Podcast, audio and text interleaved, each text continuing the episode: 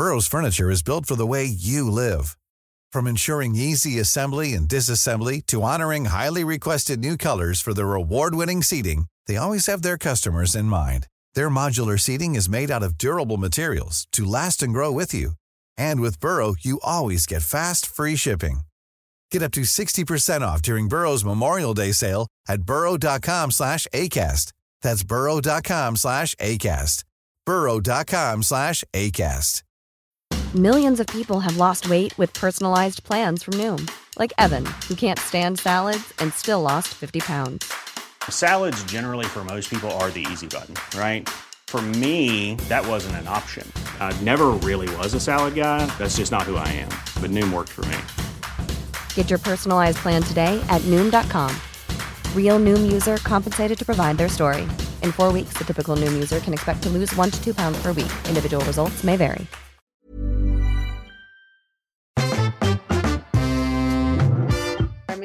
Can you hear me on the phone? I do. I've got you coming out of every orifice. I'm really not. You're breaking up quite badly. Hello, and welcome to The Lock-In, where I finally get to talk to people I want to hear from in a place I want to be, the pub. For some reason, this bloody thing has started playing back some rubbish. Oh, right. Where were we? I forgot. I have too.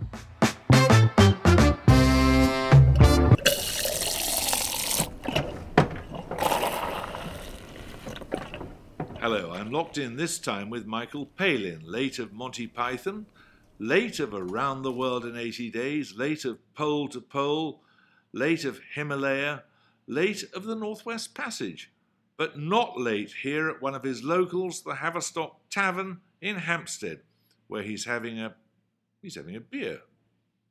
Have you got another trip in you, do you think? Oh, yes. Where do you want to go? Well, mentally, I have. I dream of going travelling again. There are two things. I wouldn't mind going back to some of the places I've been to. Everyone thinks you've travelled everywhere in the world. We've been to some of these countries for half a day or 2 days, you know. Quite long enough in some of them, isn't it? No. It's not enough in any of them. There's always, the longer you stay, it might be uncomfortable, it might be rather nasty, it might be rather, but something will come up which you will never forget. But you're 76, aren't you? It's far too old to go travelling. No, it's the time to start, I think. Really, it's so rejuvenating for a start. Travel, I find, you're just seeing different bits and reacting, being forced to react in different ways. You forget that you're 76, which I think is quite useful sometimes. Well, look, you've written this book about HMS Erebus, which came to a very tragic end in the Northwest Passage. When you think about Sir John Franklin, who was in charge of that expedition, one of the problems was that he was too old for it, wasn't he? And he died at 61. Yes. Well, 59, I don't know what the average age in 1850 or whenever he died was, but average age for a male was probably about 60, and he was 59. And a lot of people said, well, that's why he shouldn't have led the expedition. I love that story, though, don't you? And the story is so romantic. And his widow organising all those expeditions to go and retrieve them or rescue them. It's all interlinked, and also what I enjoyed about researching Erebus was that the Antarctic journey is very little known about, and it was the most extraordinary success, 4 years down in the Antarctic, going into the unknown places people have never been before. And they were based in Hobart in Tasmania, and that's where he was the governor of the island, and Lady Jane Franklin was there.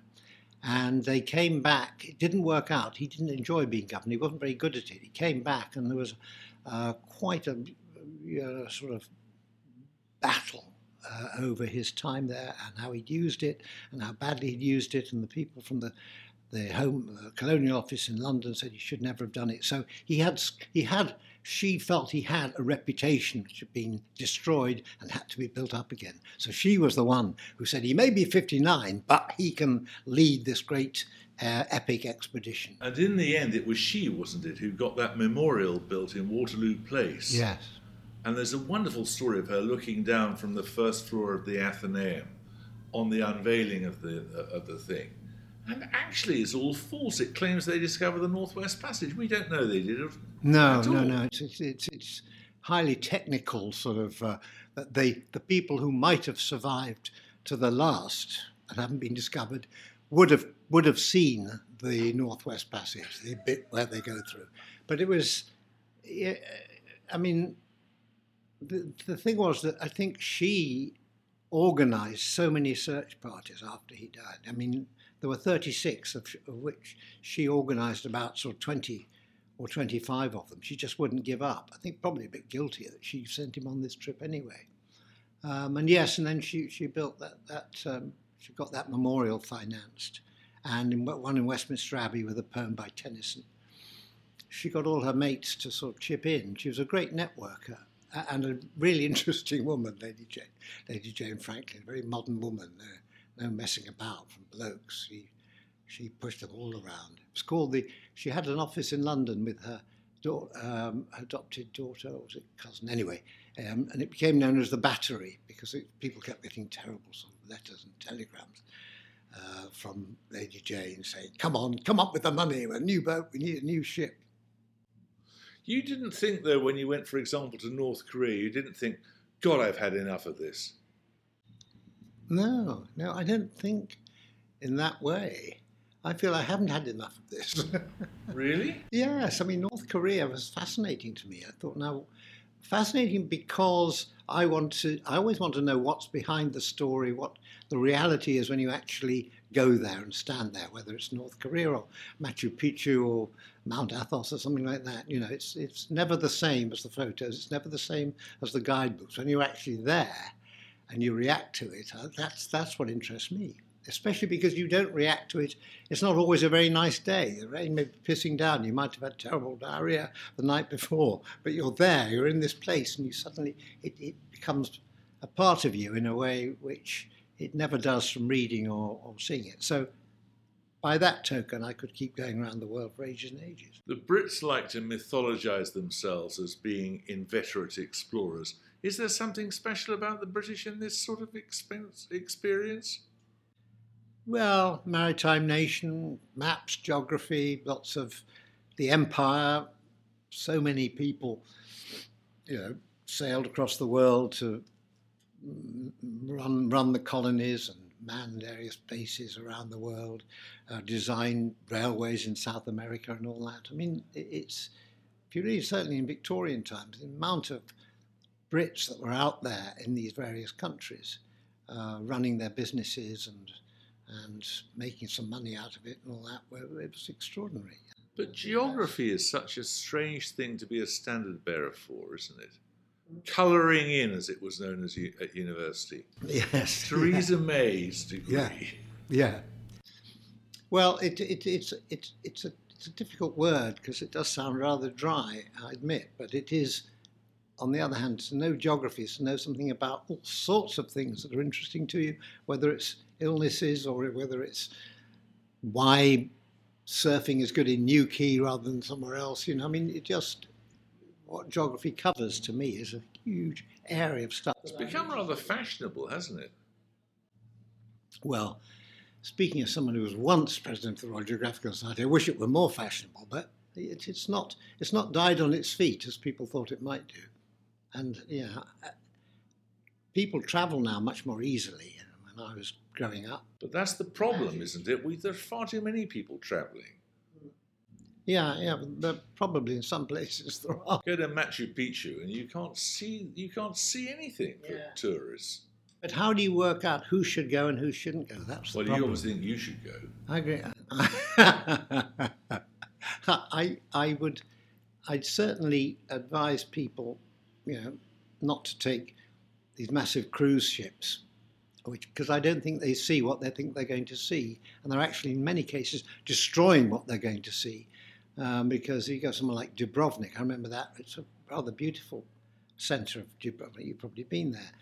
And when a cruise ship comes in, there are 3,000 people in the main street, And that does seem to be crazy. And I would imagine that people would see that as being crazy, and travel agents would see that as being crazy. But people... What do you do about it? I really don't know. Build a wall.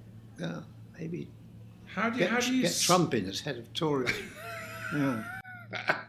But you can't. So it's a natural thing to want to see the world. I know. It's a very difficult thing to work out, and I think you just have to make your own decision about how you want to see the world. This will be influenced by people you might see on television, or by travel agents, or by other people who've gone. And some people want to travel without any exposure to the countries they've been to. They stay in air conditioning, and they only travel for sort of a few hours to the market, and then they come back. Nobody wanders around getting lost in a place. And I think getting lost in a place is actually one of the joys of travelling, or the joys of being anywhere. It's not being programmed all the time. But that's the way these tours are. They're heavily programmed. And I just feel that people aren't really seeing what they would like to see. And what would you like to see? Well, I mean, I'd like to see anywhere, really. Somewhere fairly, where there are people whom I can sort of talk to. Somewhere English-speaking. No, absolutely not. Absolutely not. I've had some fine conversations with people who didn't speak the language at all. And it used to frighten me when I thought the prospect of travelling was, I didn't speak any languages, therefore I'd be completely hopeless. It'd be totally embarrassing. And then you realise that provided you go with a reasonable attitude, you're prepared to smile and to make a joke, or sort of talk about the kids or something universal, then you can have a conversation. I had a wonderful 20-minute conversation with a guy in Tibet who was a yak herder in his yurt. And we just sort of sat there and talked about the children and the yurt and his wife making the butter and all that. And neither of us could speak each other's language, but we became very good friends at the end of it. So I think that's probably the key to it, not speaking the language. Then you don't let yourself down. I read an interview with you once in which you said that you used to say, when people asked you, where do you want to go now, you used to say Middlesbrough. I do, but yes. You've been to Middlesbrough. I know. What was it like? That's ruined that one. I wouldn't say I saw enough of Middlesbrough to make a complete choice, but it wasn't quite as bad as I thought it might be. That's damning with faint praise. It is damning, and but there you are. That's why I went. You go to learn. And we had I did a show there, and it was wonderful. So I was quite pleasantly surprised. But it meant that I could not say Middlesbrough again. Just the sound of the name that worked. So the other day I did an interview, and someone said, where haven't you been that you want to go? And I said, Barrow-in-Furness. This is actually quite an interesting place. Barrow-in-Furness, there have been enormous number of offers for me to go to Barrow-in-Furness now, unlike Middlesbrough. You should go. Well, I've been offered, to be the mayor, or sort of go there and have a hall named after me or something. Do you know it well? Not well, but I know enough about it. Oh, what's it like? Well, they used to build nuclear submarines there. Mm-hmm. There's a great engineering history. Oh, right, okay. Vickers. Yeah. Yes, I love that when Vickers used to build submarines, and choir boys helped. Yeah. So... It's so dramatic, is it? And sort of I would recommend, Barrow-in-Furness is the place for you, Michael. Yeah, okay. Well, I can no longer use the Barrow-in-Furness line then. I will say I've spoken to Jeremy Paxman, who knows about these things, and he says, go for it, Michael. Barrow is for you. You've recently had this brush with mortality. When you have something wrong with your heart, that is pretty damn serious. But it hasn't taken the enthusiasm or curiosity out of you. You're not going to be traipsing around when you're 90, are you? That would be really embarrassing. The surgeon says on the pack, the guarantee, this will last for another 20 years, your heart now. I don't know. I don't mind. What it has done is sort of made me aware that how my body works, how it keeps going, the pressure you put on the heart, and the fact that you can, as I was, be fairly close, I suppose, to collapsing at one point, when I suddenly realised during the middle of filming that I couldn't actually move anymore. because my heart had virtually stopped. So that was not good. Now I can move again much better. So it is a sort of rejuvenation, but with the feeling that somehow you've been have been offered a little bit more time. And do you think of anybody offering it to you? Or is it all just an accident of biology? Well, that's I romanticise it as being offered to me. I don't know. I mean, I'm probably quite fortunate in that I was fairly fit before I had it, and it, you know, it's all worked out quite well. So I now don't feel older. I feel sort of in a way kind of younger and better, just better. And I think the fact that you sort of come round from something which could have been life-threatening to find that you're okay again and you can still enjoy life, and actually you can enjoy life more in a less breathless way, then that does make you feel that something has been offered. What do you think will happen to you when your heart does stop? Well, obviously you'll be dead. Yes, I know. Yeah, I don't really know. Do you what care? I think. Not particularly, no. You don't think about mortality? Yes, I do. I do. I think about it in terms of other people, of friends and family and people I think are, you know, will be sad to see me go. And so when I'm thinking about it, I think, oh, I don't want to make these people sad. I don't want to make these people unhappy. But when I go. That's it. And I don't imagine. I imagine it rather like when I had my operation. They just said, we're going to sort of take your rib cage apart and put in a couple of clamps, and for 4.5 hours we're going to have a dig around in there and see what needs doing. I know nothing about it at all. I wake up you won't wake up when you're dead. What do you think will happen to you then? Well, I've got written it down. I'll be burnt. Having given my bits to science. And that'll be it. You're not at all religious? Yes, I'm a bit religious, yeah. I'm agnostic with doubts. What does that mean? Well, it means I just don't want to not quite prepared to be a fully subscribed atheist and say I don't believe in anything. But how can you be an agnostic with doubts? An agnostic means that you don't take a position. There is a shred of concern in my mind that there is something out there that is what you could call religion. There's never been a faster or easier way to start your weight loss journey than with PlushCare. PlushCare accepts most insurance plans and gives you online access to board-certified physicians who can prescribe FDA-approved weight loss medications like Wegovy and Zepbound for those who qualify. Take charge of your health and speak with a board-certified physician about a weight loss plan that's right for you. Get started today at plushcare.com/weightloss. That's plushcare.com/weightloss. plushcare.com/weightloss. Everyone knows therapy is great for solving problems, but getting therapy has its own problems too, like finding the right therapist, fitting into their schedule, and of course, the cost. Well, BetterHelp can solve those problems. It's totally online and built around your schedule. It's surprisingly affordable, too. Connect with a credentialed therapist by phone, video, or online chat, all from the comfort of your home. Visit BetterHelp.com to learn more and save 10% on your first month. That's BetterHelp, H-E-L-P.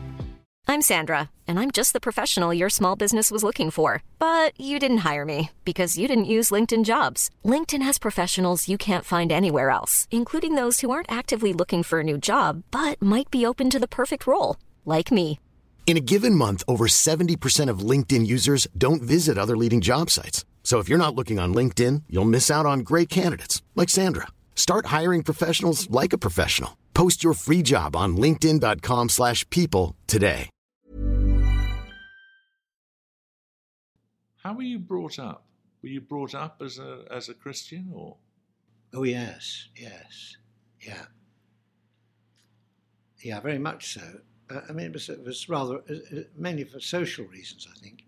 So, one of those cohesive things in Sheffield to go to church on Sunday, and my mother to be part of the Mothers' Union and all that sort of thing. And I went away to school where we sang hymns a lot. So it was a lot of it was instilled into me the Bible story, the hymns, all that sort of stuff. Yeah. Do you feel any guilt about abandoning it? No, not really, no. I always, if people ask me what I believe, I always say I'm an atheist, but I'm an Anglican atheist, because I kind of believe in the Church of England. You're an Anglican, aren't you? Clearly. Yes, absolutely. And you know, I'm sort of interested and indeed quite involved in sort of what my father used to call going round and seeing churches. He loved all that. And the architecture and the legacy of churches, I think, is incredibly important. I tend to feel that they are buildings which should be used all the time rather than left only until Sundays, because they're fine buildings and buildings where people used to collect. Well, there's a church called Blythburgh in Suffolk, which is rather fine, and also Southwold, which is where my parents retired to. Those are two extraordinary, magnificent churches in very, very small. Well, Blyth was a small village, Southwold was a small town, and they are so much at the centre of the town, and both look rather fantastic. But there are many churches that I've been quite like. Do you feel anything spiritual in churches or historical? What is it? Well, I suppose it's more sort of historical, but I do find a certain sort of calm which the buildings themselves seem to give you. I remember we were in court, sort of Monty Python versus someone or other, and I was the chief Python witness, and it was down near Fleet Street. And at lunchtime, because I was still being cross-questioned, no one can talk to you at all. Very odd feeling. I don't know if you've ever been in that situation. Your friends can't, no one can talk to you because you're in the middle of cross-examination. So what do you do? So I go and buy a sandwich somewhere, and it all looks pretty grim. And I find this little church in Fleet Street, which I never knew existed. And I sat in there for about half an hour, and I thought it was the right place to be at that time. No one could get at you. Well, no one would come and look for me there. No one would want to, but I could also myself feel a sense of getting it all in balance, you know. Well, this is it. It doesn't matter that someone's shouting questions at you or asking this, that, and the other. You know, you know, this is a tiny moment in a life. Whereas being in the church, well, it gave that feeling of sort of. Is that because the church has been there so long? These are the great lightning conductors to our history, aren't they? Local churches. Yeah, I think that's probably true. I mean, that's almost certainly true. Any building Bart's Hospital, where I had my operation, that's been there since the 12th century, though not my ward, but it's a definite feeling. I respond to that very much, the number of people lives that will have been played out there, especially in churches where sort of people get baptized. There's a fantastic old church next to the hospital there, isn't there? Yes, yeah. Wonderful. Yeah. Do you think there's any point to your life? Well, I don't think so, really. Is there any ought in life? Is there anything one ought to do in life? Well, that's quite a difficult thing. I would say, well, you ought to make the most of it. You ought to have good friends. You ought to try and be as honest as possible. You ought to try and be curious. I think that's important. You ought not to waste it. Mm. I think the only important thing is being kind to people. If you can be kind to them, be kind to them. You and Jan Morris. Jan Morris think that? I didn't know. I interviewed Jan Morris, and she said at the very end of the interview, the one thing, Michael, that's really important is that we must be kind. And that was it, you know, she believed that very much. And I don't know whether she had been kind throughout her life. I don't think it was saying, like, be like me, but it's something I strongly sympathise with. Are you a happy man? Yes. You seem a happy man. Yeah. I'm happy, but I'm also you know, you have your fair share of troubles and things that go wrong. Everybody does, don't they? You have those, and yet I'm quite lucky because I've always been able to be optimistic. I've never felt, or rarely felt, that life was getting me down to the point that I couldn't manage and couldn't carry on. I'm lucky that I've just been able to see things in a reasonably positive way. Have you ever suffered from depression? No. My sister did, so I know what it's like. No, not for long. And that's just how the dice fall, isn't it? It's just a question of luck as to whether you're a cheerful person or a depressive person. Yeah, I think a lot of things that contribute to it. I mean, I never was in a situation where I was very unhappy when I was young. I never felt, you know, there's a dark side of life which I never want to see again. There was always the things that didn't enjoy particularly sometimes, but generally speaking, I was happy to be alive on that particular day, and I think I've been happy to be alive on most days of my life. What are the things you really hate? Well, I hate people who sound as though they're right all the time, and people who seem to have, they just have a lack of, I suppose, lack of empathy is. You don't hate boil down to. You just. No, I don't hate them. I can't get on with them very well, really. I find if you're going to share something with somebody, you've got to feel some sympathy and some empathy there somewhere. So I don't hate that. No, I mean, hate, well, what would it be, really? People who drive very close to me on the motorway and flash their lights, you know, those pathetic things like that. Anyone who drops litter, oh my God, you know, and some silly bourgeois things like that. Litter matters, though. Litter is a great sign of whether you're part of society or not, isn't it? Well, that's quite a sweeping thing, yes. No, and if you drop litter, you're the sort of person who doesn't give a shit about the surroundings they live in. Yeah. And other people have to live in. Yeah, that's true. I can't say more. I'm a litter picker-upper. But on the other hand, I don't think I'd be brave enough to stop somebody who threw some litter out of a car. It would depend how big they were, I think, wouldn't it? Yeah, well, and generally the sort of people who throw stuff out of car windows are not going to see the point of your argument. You say, excuse me, would you take this back? Could you put this in the car? I think this is yours. They wouldn't get the irony, wouldn't get the humour. They just F off, yeah. They punch you and drive over you with your foot. What would you have done with your life if it hadn't turned out as it has turned out? Have you thought about that? I haven't thought about that, really, because I don't know how it's turned out. It's still turning out. Well, you've been lucky. I know, but I've always tried to be as open as possible to new stuff and new things. And I don't sort of see life has got to be this section or that section, and then you've got one more bit to come. It's just, as I say, on a daily basis, different things happen. People, you meet people and you learn different things and you get different opportunities, you get different breaks and all that, and it's still going on. I quite like that. I think it's sort of just an openness to... You have been lucky, though, haven't you? Yeah, I have. Incredibly fortunate life. Were you surprised when you became this... They now call you, in the cliché, an inveterate traveller, after having been a comedian. Worse things than that, yeah. What do they call you? Well, national treasure.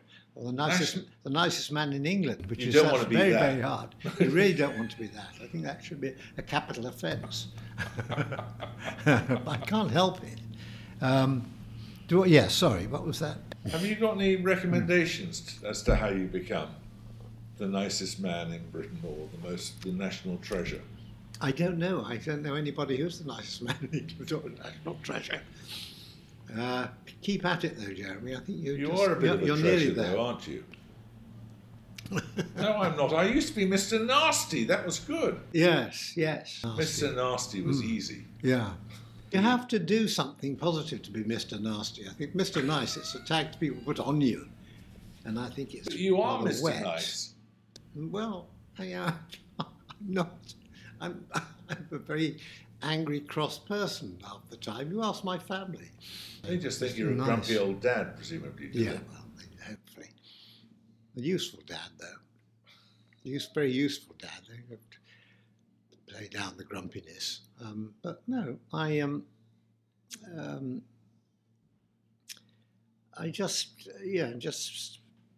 generally sort of, I'm a conciliator rather than a confronter, I'll say that, in certain terms. You've in many ways got a very unshowbizy kind of life. You've got a very unshowbizy kind of marriage, haven't you? Well, I don't really like showbiz much. You've only had one wife. Yes, I've only had one wife, but that was nothing to do with not liking showbiz.